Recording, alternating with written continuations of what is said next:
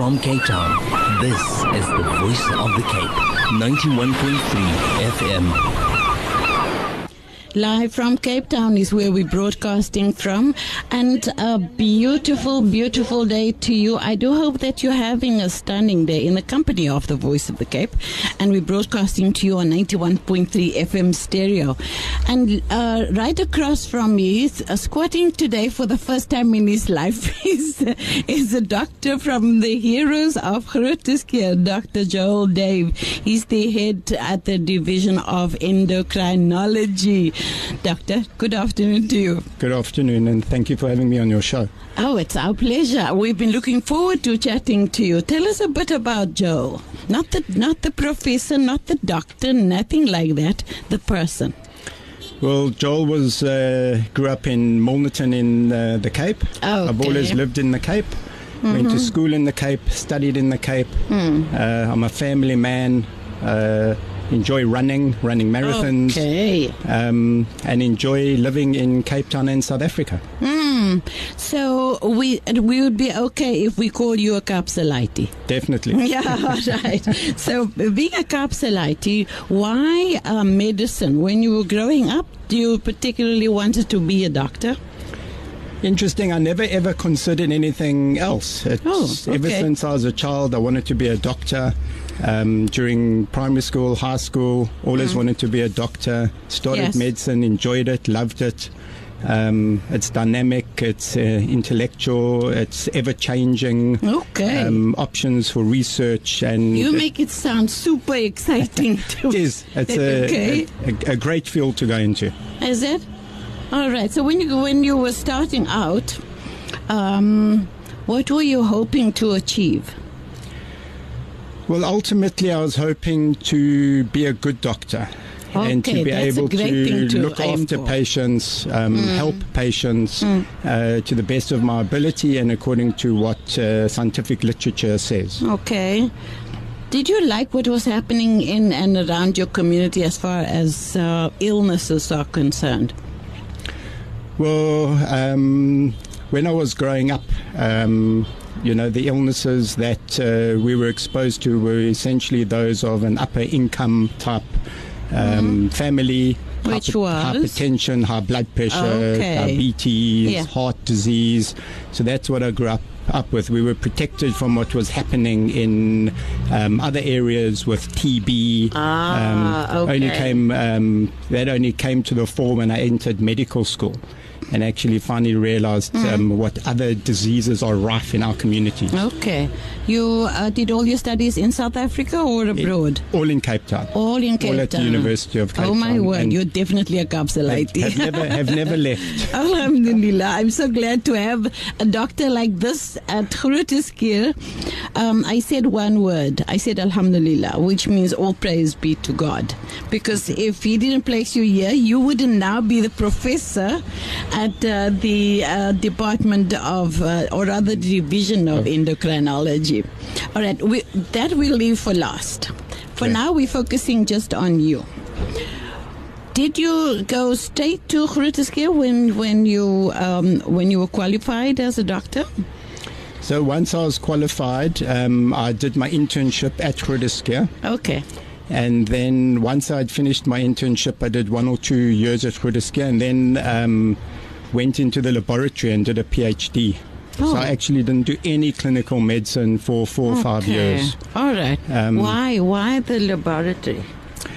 Well, I wasn't at that stage, I wasn't sure where in medicine I wanted to go. I see. I went to one of my mentors, Professor Kirsch, and I Mm-hmm. said, uh, So, Prof, what now? And he said, Joel, you need to do a PhD. All so I took his advice, which Yes. I think was very good advice in hindsight. And I went into the laboratory and did a, a PhD Hmm. before I came back into clinical medicine. How long were you there? I was in the laboratory for about four years. For for four years, you didn't do anything um, as, uh, with regards to treating patients and so on. Nothing. Just Nothing. in the laboratory, to, uh, working with tuberculosis. All right. Was that the field that you decided to go into? That was where the path led for funding for my PhD. Okay. I want to come back to the funding story, but a little bit later. Okay. Right now, we, we, we're not going to talk about money. um, we, we, we're talking about you, right? Okay. So after four years, Joe is now a a what? A professor, a doctor of of what? Well, there's some that'll say now I'm a proper doctor because now I've got a PhD.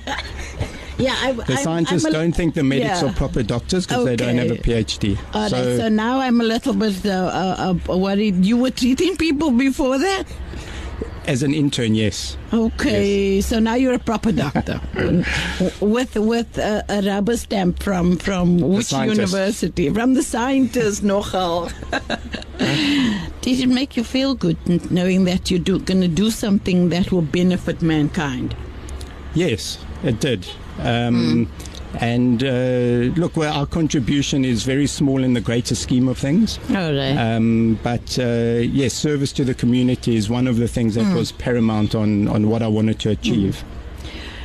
um, during those those four years, uh, did you actually see any any people that have uh, TB? No, no. Unfortunately, my PhD was essentially just laboratory based. We grew the TB in the laboratory and we Yeah. did experiments on, on the bug right. itself, on the DNA Okay, yeah. of, of the bacterium itself. So when when you were done, you could now go into that field, or decide where else. No, I still had to then decide if I was going to specialize, which I then decided to specialize in internal medicine, become Hmm. a physician. Okay, So then I started back at Grooteschuur Hospital. all right. You love Grooteschuur, hey? I do. I've never left. That, that's what that's what the point I'm trying to make because you are one of the heroes of Grooteschuur. People tend to look at you and see a man who's dedicated, who's unselfish, who thinks of others, and who wants to do the best for others, which makes you a hero. Thank you. I mean, Grooteschuur has many people in in Absolutely. working there that are dedicated to serve, serving Hmm. the community, um, trying their best, often under trying circumstances, to deliver Yes. optimal healthcare. Yes.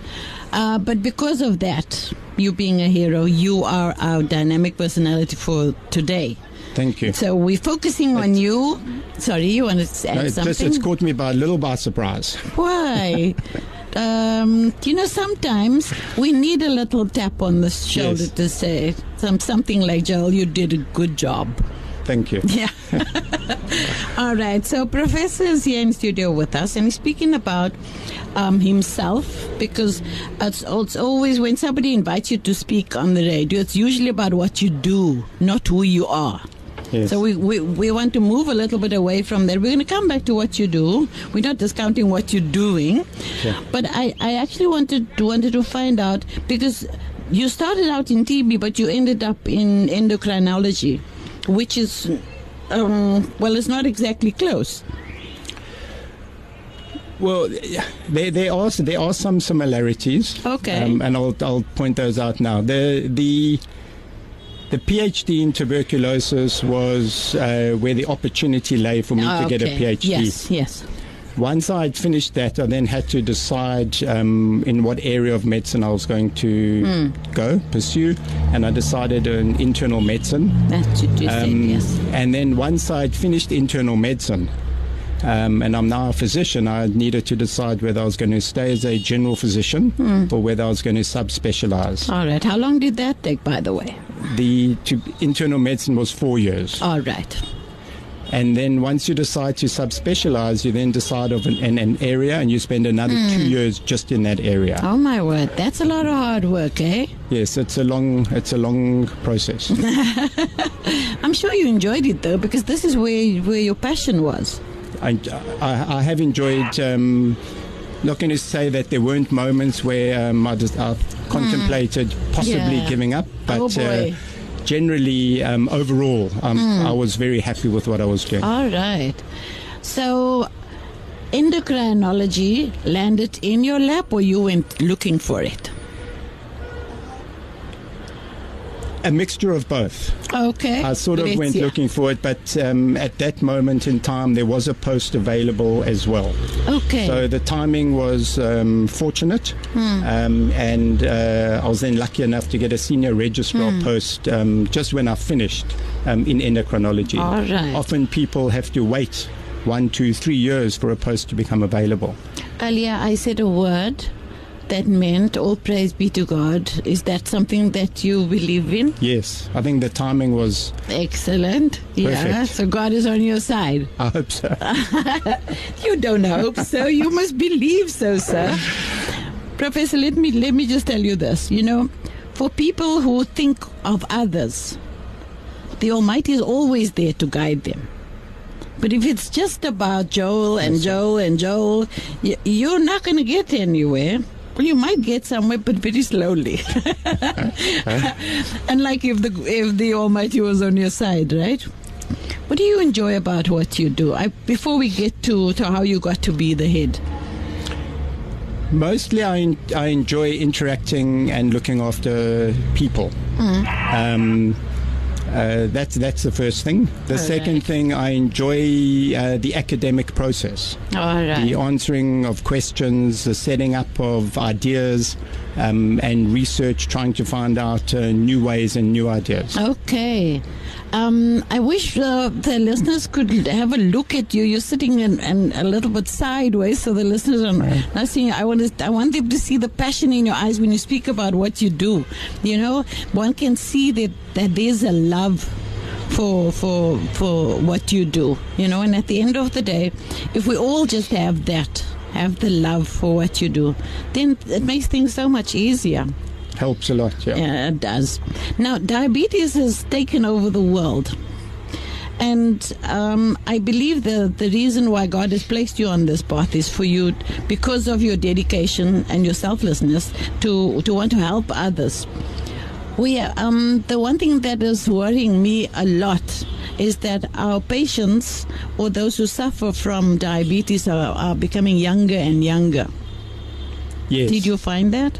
Definitely. So generally, um, in the past, Yes. uh, type 1 diabetes was essentially in the very young, and type 2 diabetes were in older people. Yeah, very old. Um, uh, yeah. But uh, now type 2 diabetes is creeping younger and younger and younger. Um, and essentially, it's because of our lifestyles and um, made, mainly determined by our, our weight. So, lifestyle and weight gain Yes. is a big problem that's putting risk, people at risk of developing um, diabetes, and especially type 2 diabetes at a younger age. Who? What was the, the youngest person that you that you've ever treated? What age are we talking about? Well, I'm in adult endocrinology, so we generally see people from about 15, 16 and older. But if you speak to Seriously? the pediatric endocrinologists, Yeah. they're seeing people with seven, eight, nine years of age coming in with obesity and type 2 diabetes. Oh boy, that is alarming. Very. So, when the patient comes to you, let's say a 13 or 14 year old, what seemed to be the one thing that got them to where they are? If it's type 2 diabetes, almost all of them are overweight. Okay. Almost all of them. Type 1 diabetes is a very different story. Um, that's mainly the body's immune system that is Okay, triggered to attack the pancreas and to cause diabetes. That's a very different mechanism. Hmm. So you won't to find them 2 diabetes. overweight. Generally not. Right. Generally they come in, they've been losing weight and they're thin. Although now there's a bit of a crossover between the two. But generally, Hmm. Oh, okay. by and large, type Yeah. 1 diabetics are usually thin, Yeah. and type 2 diabe- diabetics are usually overweight. Our dining lifestyle has a lot to do with the, with with our, our weight. I think at the end of the day, um, we live in such a fast food. Everything is instant. You can pick up the phone, the food will be there instantly, almost. So Yeah. that plays a major role, right? a, a, a huge role. Um, you know, we all have to learn to make the healthy choices. Yes. One can have eat out, one can have fast food, yet make the healthy choice Yes. um, when ordering. The only problem with, with big companies that our kids love to, to order from are not exactly looking after our, our young people.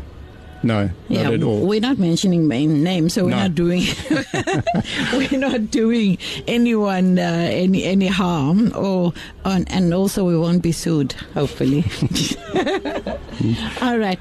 So when when we're talking about treatment for for for somebody who is diabetic, What are the things that one should look out for, especially in the younger people? The older folk, who I think they have some idea of what to look out for, but the younger people, because in their mind it's an old person's disease. Yes. Yes? Yes. Look, the important thing to realize is that there are some people hmm? whose diabetes is only because of their lifestyle. Okay. So if they could change their lifestyle, their diabetes may fade away. All right. And by that, if they start exercising, okay. if they make the healthy choices and lose weight, it's possible that their diabetes goes. I think we're uh, talking about your diabetes going. People think that when you have diabetes, you can have it forever. But it can be reversed. Is that what you're saying? So, in some patients with type 2 diabetes, hmm. the only reason why they are diabetic Okay. it's because of their weight and their lifestyle. Oh, right. There are t- some patients with type 2 diabetes who have a genetic issue, and um, unfortunately, they can't be cured. Hmm. So, there are also thin patients with type 2 diabetes, but far and large, the majority hmm. of patients with type 2 diabetes are overweight. Um, and if their diabetes can't uh, fade away from weight loss, at least the amount of medication that they need can be reduced. Ah, the amount of insulin yes. that they need can be reduced Yes. um, by by weight loss. So right. weight loss is always a benefit. Okay. Um, when when the Almighty gifted you the to be, that's how you became the head div- of the division of endocrinology. Yes. Yes. How did that happen? Oh, rewind a little. become the bit, head. Professor. Yeah, Well, that's a big thing, right? yes. Unfortunately, once I'd uh, qualified as an endocrinologist, Okay. um, there weren't any uh, posts available. Oh no. Um, so I waited around, and unfortunately, for the future, it didn't look like anything was opening up pretty soon. Yes. So I had to go and spend eight or nine years in the private sector. Uh oh. Then I was very lucky that a um, our head of uh, endocrinology, Professor Levitt, managed to open up a consultant post. Wow. And so I applied Just for that for post. I applied for the post. There were a number of applicants, and I was luckily enough to be to get the post. Mm-hmm. Um, and then after a year or two in that post, uh, Professor Levitt retired. Um, okay. and so then I applied um, for the head post, and I was Yeah. lucky enough to be selected. Um, what does it mean head. to be the head of the of this division? Well, I don't really like to see it as a head um, because I think every division you need to work in as a as a team. Indeed. And certainly, my colleagues in the division um, are included in all decision making, and, and we work as a team. Um, I think the head essentially, when, when it's the tough decisions that no one wants to make, then it falls on the head. Ah, Um, okay. So you're the poor uh, guy. Yes. but essentially, in endocrinology, um, Yes. we we're working as a team, managing everything uh, together with All my right. with my colleagues. What's your day to day life like at the at, at the hospital? Endocrinology is essentially mostly an outpatient uh, driven service. Mm. So we have um, a lot of clinics. We're involved in about 10 to 11 clinics. Ah, Um, So okay. most of the time, uh, we're seeing patients, Mm. um, managing patients. Mm-hmm. Um, we also, because we're linked to the University of Cape Town, we're also an academic uh, department. So we're involved in research Yes. um, and then teaching of um, all levels, um, Mm. from uh, fourth years, sixth year medical students, registrars, medical Yeah. registrars, endocrinology registrars. Yeah. So essentially, our days are full. Hold on one sec. I want to come back to the clinics, the different kinds of clinics that you run.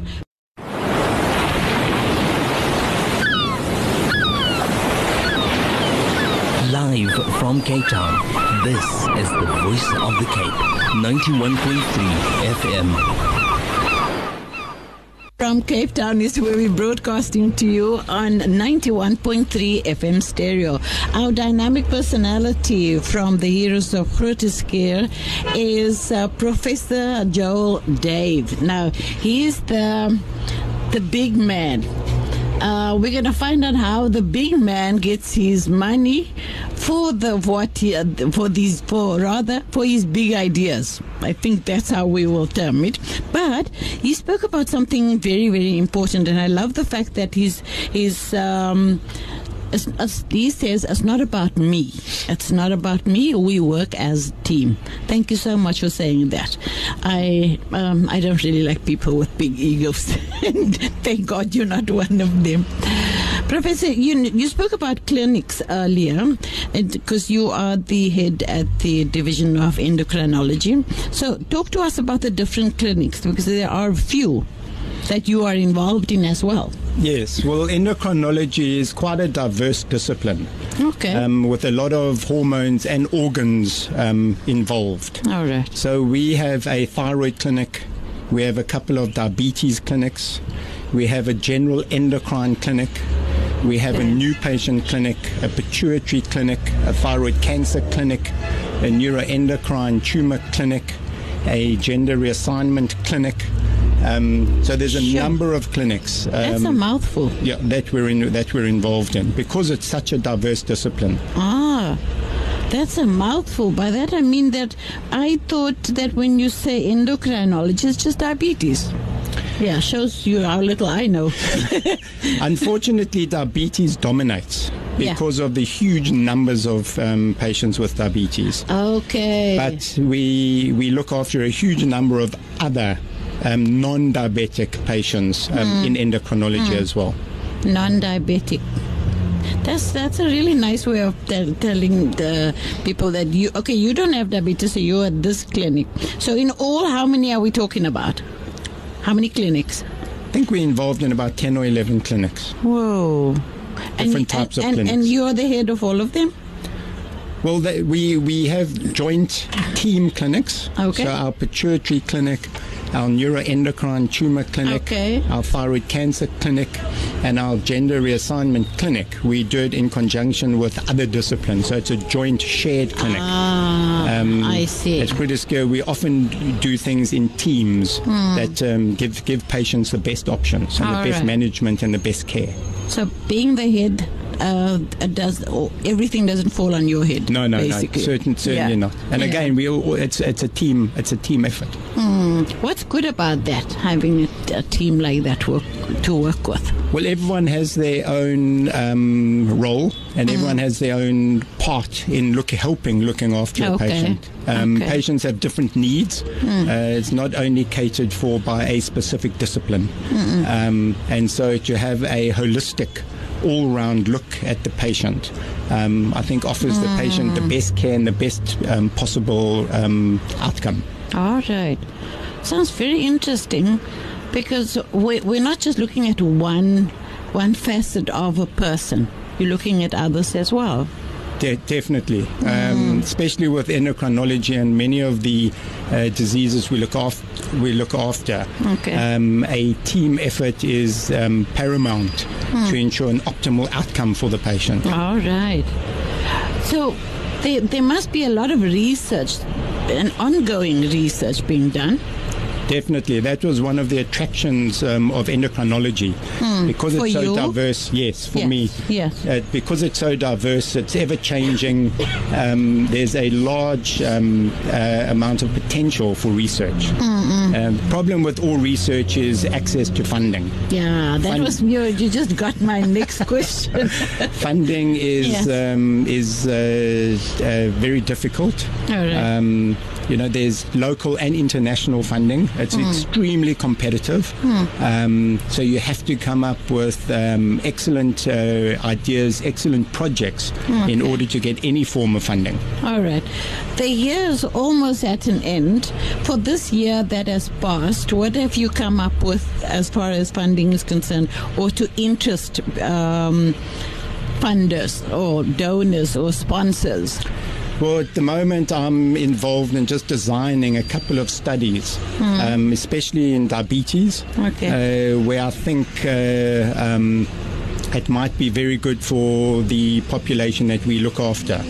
often we're reading studies and we're applying um, knowledge that we gained from studies, but it wasn't garnered in our community, in our people. Ah, okay. Um, so we're adapting it, but it may not be Yeah. uh, pertinent to our scenario here. All right. So it's very important that we start generating our own local data. Mm. Um, and myself and some of our colleagues are designing some of those studies to try and to, to try and do that. I was just going to ask you about um, patient care in rural areas.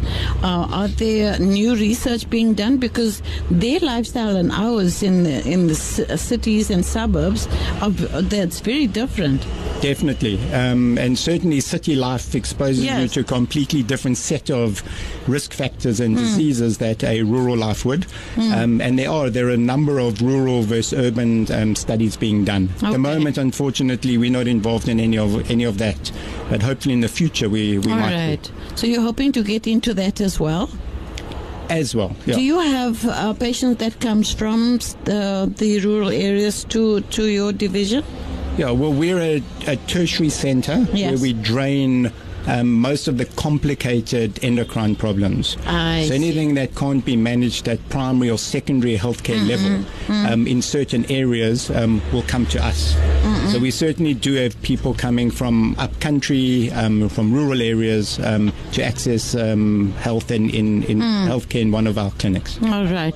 I'm just thinking about uh, how different the um, the lifestyle, as you as you mentioned earlier, is in in the rural areas and um, in different provinces because people eat differently, obviously, and they they their outlook on life is also very different from from let's say suburbs and and and uh, city centers. You know. Definitely. And unfortunately, they also have differential access to healthcare. Uh, we're very lucky here in the Western Cape Yes. um, that our um, politicians, our administrators have got a system going Indeed. that actually works. Yes, yeah.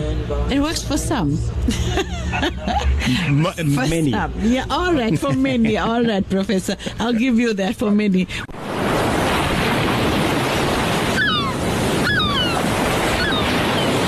Live from Cape Town, this is the voice of the Cape. 91.3 FM.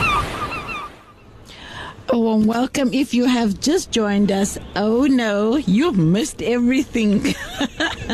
but you can get a copy of the show. It's called uh, Dynamic Personalities on hashtag Let's Talk. I'm your host, Sulayla.